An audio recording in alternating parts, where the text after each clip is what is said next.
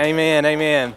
Just thank you. I just want to thank everybody who, um, the last few weeks through some transitions, have just come forward and just been willing to uh, lead, help, participate, and we just appreciate all of you guys for doing that. If our children are here and they want to head off to Children's Church with Miss Victoria, you guys can head on back to the back. For those of you who are uh, sentenced to stay in here with me, you can turn with me to 1 Corinthians. We're going to be in chapter 15. 1 Corinthians chapter 15. How many of you have ever read the Bible and been confused? Anyone ever read the Bible and been confused?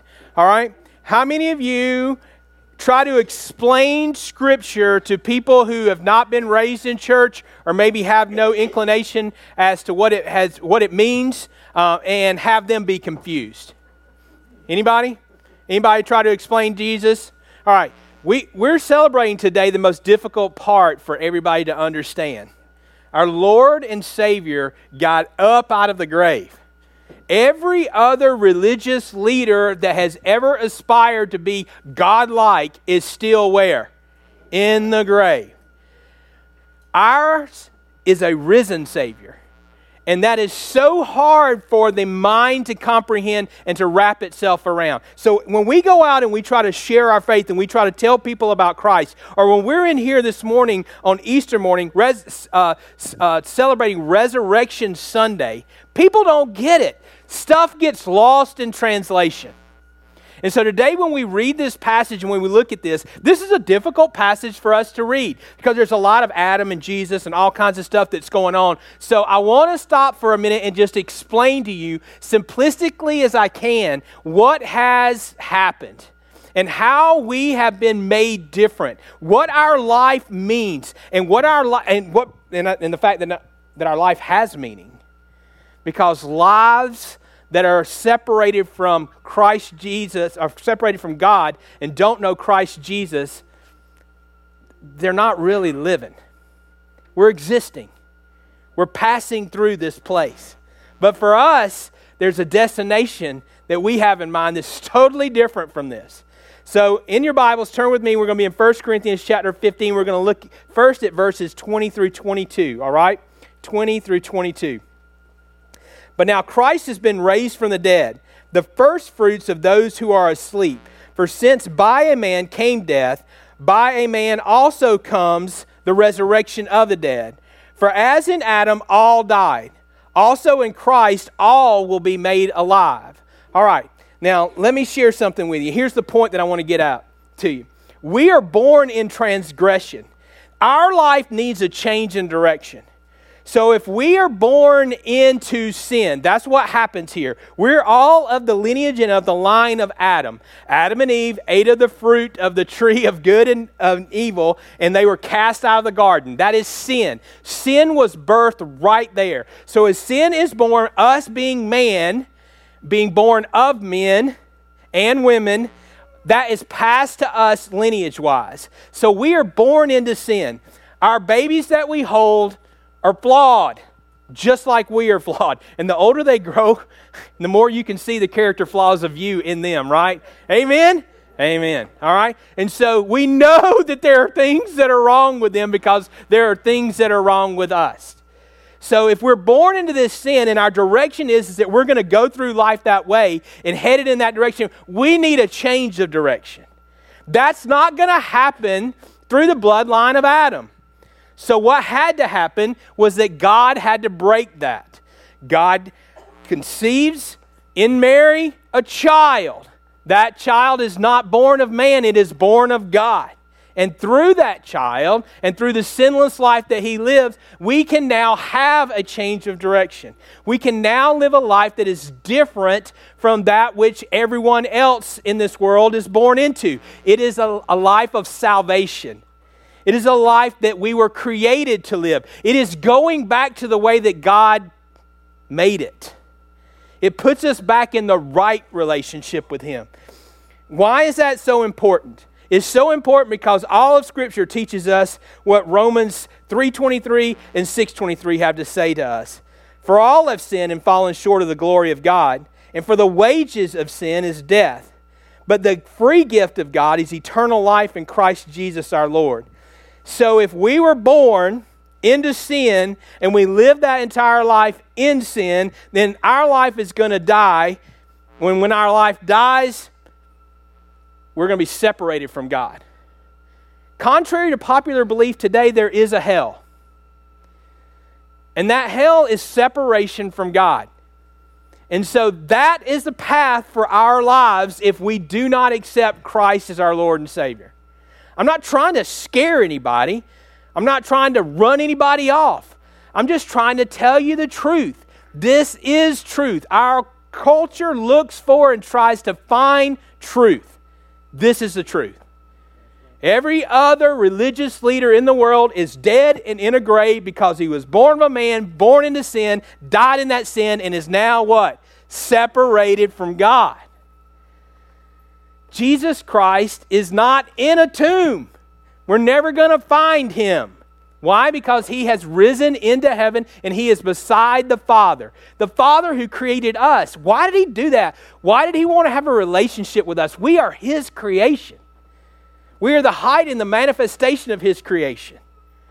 We're just flawed because we allowed sin to come into our lives. And if we stay in that sin and we die in that sin, there's a separation that is there. That death is a passing out of this life into something that is much, much, much worse. So we are born in transgression. Our life needs a change of direction.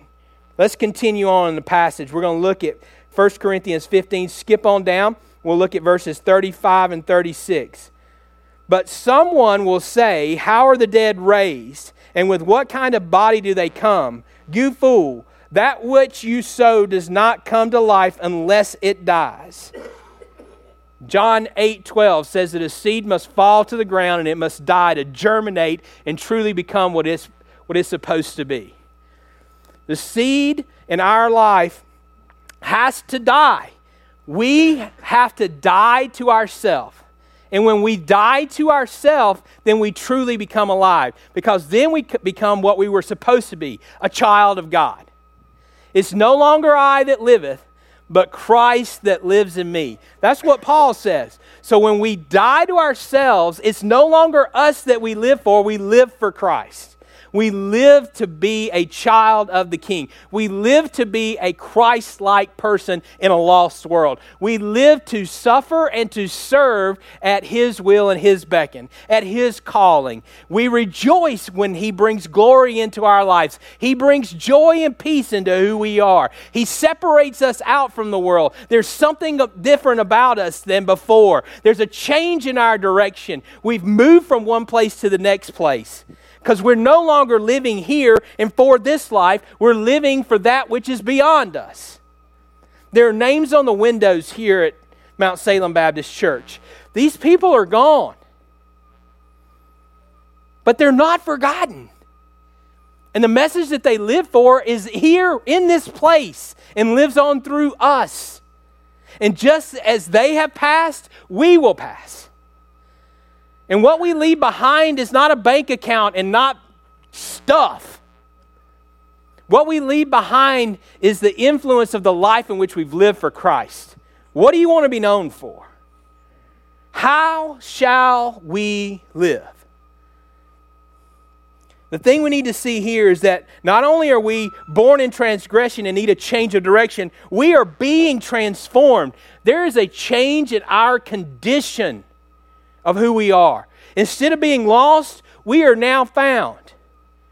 Instead of a life of hopelessness, we have a life of hope. Instead of living in a world that knows no peace, we know peace, which passes all understanding.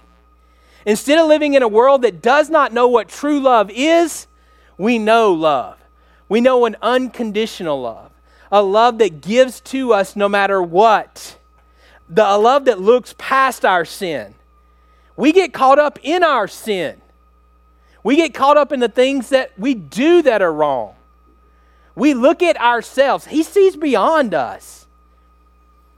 He is doing things that we can't even imagine or even think about in our lives and then through our lives.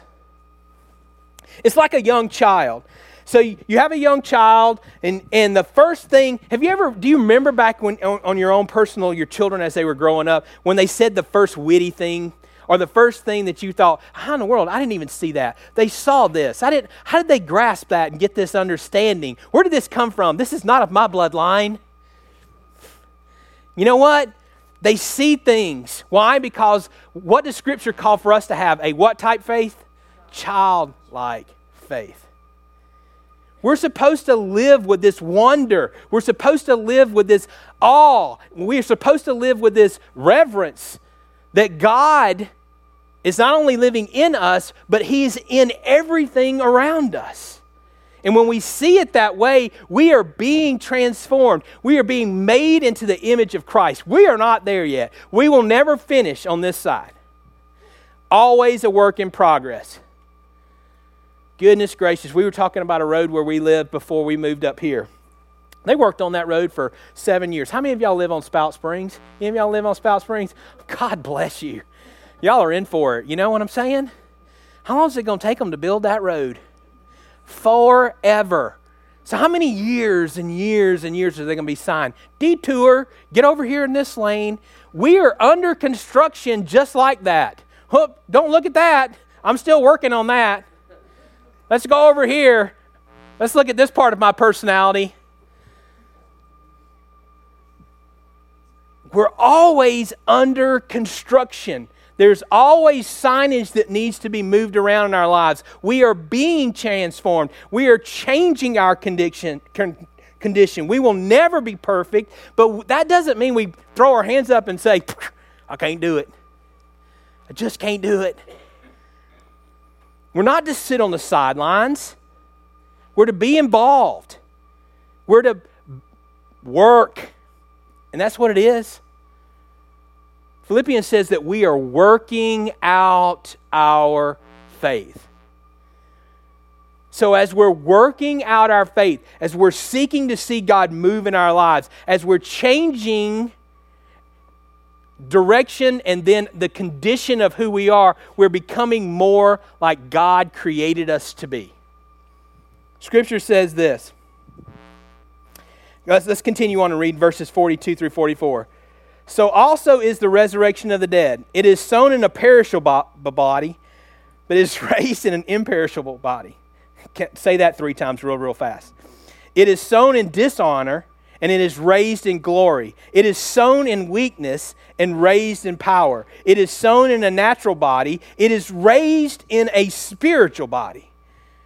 If there is a natural body, there is also a spiritual body. Notice this passage of what it said right here. It says up in the very beginning, the first part which we read, that we're not dead, we're asleep. The, the New Testament constantly refers to us to being asleep. The bodies over there are not gone. They will be resurrected one day. They will be resurrected not in a natural body, but in a spiritual body. Not into something that is perishable, that is fading away, that gets wrinkles, that loses its hair, that does all of those things. Loses their eyesight, can't hear anymore. Amen? Come on. Amen. With me this morning, right? Am I the only one? No, that's all of us. We're passing away passing away. But that is not the end. When we are raised, we will be raised with a spiritual body that is imperishable, that does not bring dishonor, that brings honor to God. There's going to be something different. The transformation then will be complete. We have to die to truly be what God wants us to be. Here, while we're living, we have to die to ourselves. And then when this body passes away, then we become something that can glorify God forever. I know that that's hard for us to believe. We can't see it. It's hard for us to tell the world about this. But it is truth. How do we know it to be so? Because we have faith. We believe it. Ephesians 1, 2, verse 1, and then verses 4 and 5 says this And you were dead in your trespasses and sin, but God, being rich in mercy, because of his great love with which he loved us, even when we were dead in our transgressions, made us alive together with Christ. By grace you have been saved 2 Corinthians 3:18 says this, "But we all with an unveiled face, beholding as in a mirror the glory of the Lord, are being transformed into the same image from glory to glory, just as from the Lord the Spirit." Hey. Moses goes up on the mountain to get the 10 commandments. He comes back down. When he comes back down from the mountain, what happens? Does anybody remember? His face was what? Face was glowing. It was so bright that they had to put a veil, they had to cover his face. They had to cover his face because they couldn't look upon it because it was so brightly shining because it had been in the presence of God. Is that the way we walk out of church on Sunday mornings? When you meet your waitress for lunch today, is your face going to be shining brightly? Are you going to be going, I've been waiting 20 minutes in line with everybody else because it's Easter Sunday and I better get some food in a hurry. God bless you. No, our face needs to shine with the glory of God. We need to know that we have been in His presence when we come in this place. This is not a Sunday routine. This is meeting Christ, meeting God, and coming here with open eyes, open ears to see and to hear what He has to say to us. Then letting Him transform, work on our hearts, walking out of here not feeling dejected, but not but knowing the reality that we got to go out and do some work. And when we go out and do that work, that we are going to glorify God. That's what this is. That is living alive. That is living alive. That's not just breathing and existing. That's not sitting in a world with no hope. That's not sitting in a world with no peace. That's not sitting in a world with no love. That is living alive. That is being alive around everyone that we come in contact with. That's being a blessing. That's shining forth. That's everything that Scripture tells us to do. So, we are being transformed. There's a change that's taking place in our condition. All right, now we're going to skip down to a big section down here, and I'm sure that I won't read this properly since I've already messed up three or four different times. But in verses 50 through 57, let's give it a shot. Now I say this, brethren, that flesh and blood cannot inherit the kingdom of God, nor does the perishable inherit the imperishable. Behold, I tell you a mystery. We will not all sleep but we will all be changed in a moment, in the twinkling of an eye, at the last trumpet. For the trumpet will sound, and the dead will be raised imperishable, and we will be changed. For this perishable must put on an imperishable, and this mortal must put on immortality. But when this perishable will have put on the imperishable, and the mortal will have put on immortality, then they will come about with saying that it is written, Death is swallowed up in victory. O death, where is your victory? O death, where is your sting? Reason they're capitalized, that's direct Old Testament quotes. The sting of the death of sin and the power of sin is the law. But thanks be to God who gives us the victory through our Lord Jesus Christ. We are transitioning, we are changing our location. So not only are we born in transgression and there's a change in our direction, we are being transformed, a change in our condition. We are being we are in transition, changing our location. This is not my home. I don't know about you guys. I don't want to be here forever. This place is getting worse by the minute. It surely is, isn't it? You read something every single week that you're going, I didn't know a human being could do that to somebody else or to something, to say that or act that way. Look, Scripture says this we are given over to the depravity of our mind. Yes, this is in every single one of us. The propensity through sin, when given over to sin, is to live like that. The only thing that saves me from that is the grace of God. Every time we see something like that, we shouldn't be going, What a heathen! We should be going, Thank you, Jesus because you have saved me from that, because inside of me lives that apart from you. But if we no longer live for all of this, and we learn to live with a different location in mind, then when this all passes away, when this all passes away, it won't be such a hard thing for us. I'm going to go on and tell you this. I'm not, I'm not sure you're all going to show up. But when I die, don't cry. Y'all good with that? Tomorrow I can cry. But the rest of y'all, no, no, just kidding. Don't cry. I've gone home. I've gone home. I don't know what the condition of this will be like when I get there, when I get to that point.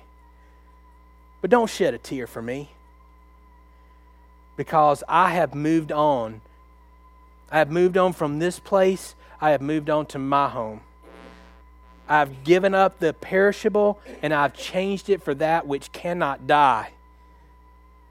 I have been transformed into what God created for me to be. I have fulfilled my life and my calling and what God has placed on my plate, and I have lived the days which He has numbered out. And we should all feel that way. You know, I think about Billy Graham. Billy Graham lived to 99 years of age. He saw so, so many things. But I wonder if the end of his life, which I know is at the end of life, if you hear any of the things that he was talking about, you know what he was ready for? Ready to go home. Ready to go home. Guys, we got a job to do. We got to be busy about it. We got to get to work. We got to live what we say we believe. We got to be alive. But we also have to realize that this is not our home. And we got to stop living like we belong here. We can't do God's work because we're caught up in our work. Amen? Amen? And when we're caught up in our work, then we have not died to ourselves and we are still living for the perishable. How many of you have ever bought a new car? New car. I bought a new car? Anybody ever had a new car? All right. What did you do the first time it got dinged or something broke on it or they told you it was going to cost more to repair it because this is broken? You're going, that ain't under warranty? What's going on? What did we do? We just got upset, didn't we? That is a perishable thing. We have not been in our house six months. Bought a brand new house in this area, moved from this area, and stuff has already broken. Our dishwasher wasn't working right. Tim, call and get that fixed. Thank goodness it was under warranty and we got it fixed. But I've actually had a truck 60,000 mile warranty and the transmission go out at 66,000 miles. And you talk about somebody who was a happy camper? No, not me. I'm like, I hadn't even paid this thing off yet, man. It is made to be broken. Do you get it? All the stuff here is dying. All the stuff here is going to get broke. It's the second law of thermodynamics. Go and read it. It's all breaking down. Even our world is breaking down. The only thing that's going to fix it is when Christ comes back again and it is made anew for Him. Same thing with me. The only thing that's going to fix this is Christ Jesus. Know this, my wife prays for that all the time. Lord, fix him. Lord, fix him. It will not be finished. It will not be fixed until we get to the place where we're supposed to be. We are in transition. The Bible speaks of us in the Old Testament as sojourners. We're just passing through this land. Why did he live in a tent? Why did they wander around for 40 years and he lived God lived in a tent? The holy of holies was in a tent. Don't complain about where you live. Don't complain about what you go through. Why? Because there is somebody on this planet that has been through worse. Jesus had no home. They took all of his clothes, they divided them up. He died with nothing. Same thing he came in the world with. Whenever he seemed to get it, he gave it away. That made Judas mad because he wanted to hang on to it, use it for the greater good. We can't have these thoughts and these mentalities. If our life is truly to be lived Christ like, I'm not asking you to come up here and write a check for everything in your savings account and place it in the offering plate. I'm telling you to be the steward that God has called you to be. That means manager of what you've been given. That means you got to manage this. I'll just take a pill. I ain't going to change nothing. Don't do that. Fix it. Do what you can to get the most out of this. When He gives it to you financially, be the steward of it. When He gives it to you physically, vehicle, house, furniture, groceries, whatever it is, be a good steward of it. Be a good manager of that which you've been given. That's the only way God is ever going to bless us and give us more while we're passing through. We got to understand this for what it is. Philippians 3:20 says this, "For our citizenship is in heaven, from which also we eagerly wait for a savior, the Lord Jesus Christ. When Christ comes again, those of us who are still breathing and walking around will see those, will, will be called up into the sky and then see those who are, are raised, raised from the dead.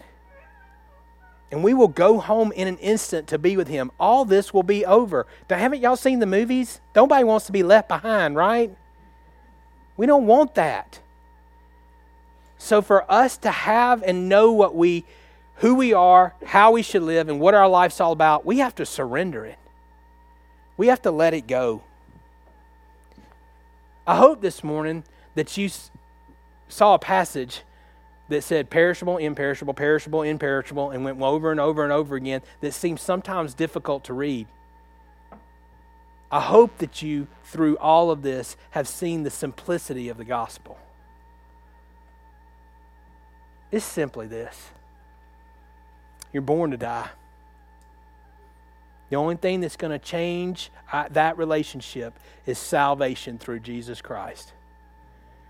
Surrender your life to Christ. Die to yourself. Don't live for yourself anymore. Live for Him. And as you live for Him, realize that this is not your home. And no matter what happens on this side, let me tell you this. I want to leave you with this. This is hell for us. This is as bad as it gets. Now I want you to think of something else. For those who are separated from Christ, this is as good as it gets. This is as good as it gets. Living in this is as good as it gets. Living like this is as good as it gets. But those of us who are children of God, is as bad as it gets. If we can make it through, if we can finish the race that, has, that God has set before us, he will say, Well done, good and faithful servant. Amen? Amen. Let's go to the Lord in prayer.